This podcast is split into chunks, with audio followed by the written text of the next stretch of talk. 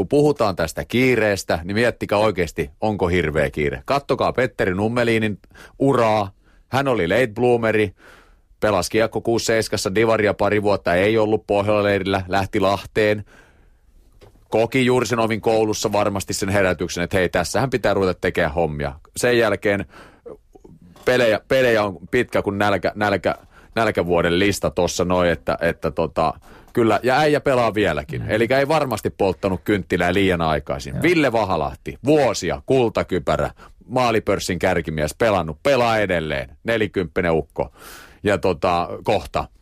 Ja ei ole pohjallista, ei missään junnumaajoukkuessa, mutta kansainvälinen pitkä ura. Sitten Markus Hännikäinen, nuorempaa, tällä hetkellä Jypin yksi tärkeimpiä pelaajia, ottanut hissukseen askeleita eteenpäin, ei ollut Pohjola-leirillä. Eli tämä justiinsa, että turha kiirehtiminen, niin se kannattaa nyt heittää sinne romukoppaan, koska oikeasti näitä väyliä polkuja on. Se on ihan totta, että lantilla on kaksi puolta. Se on ihan selvää, että niitäkin on, ketkä ajoissa tekee valinnat ja sitä kautta tulee.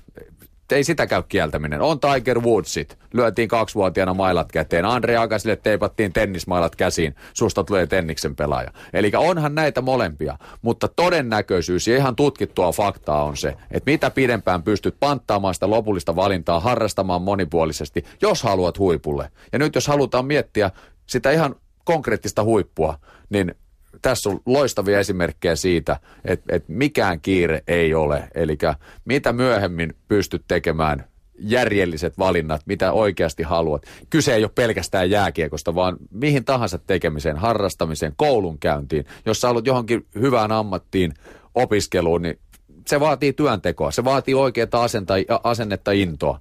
Eli siinä on aika paljon, mutta kattokaa huvikseen Petteri Nummelinin, Ville Vahalahden statsit tuolta jostain sivustolta ja miettikää, että kuinka kiire on.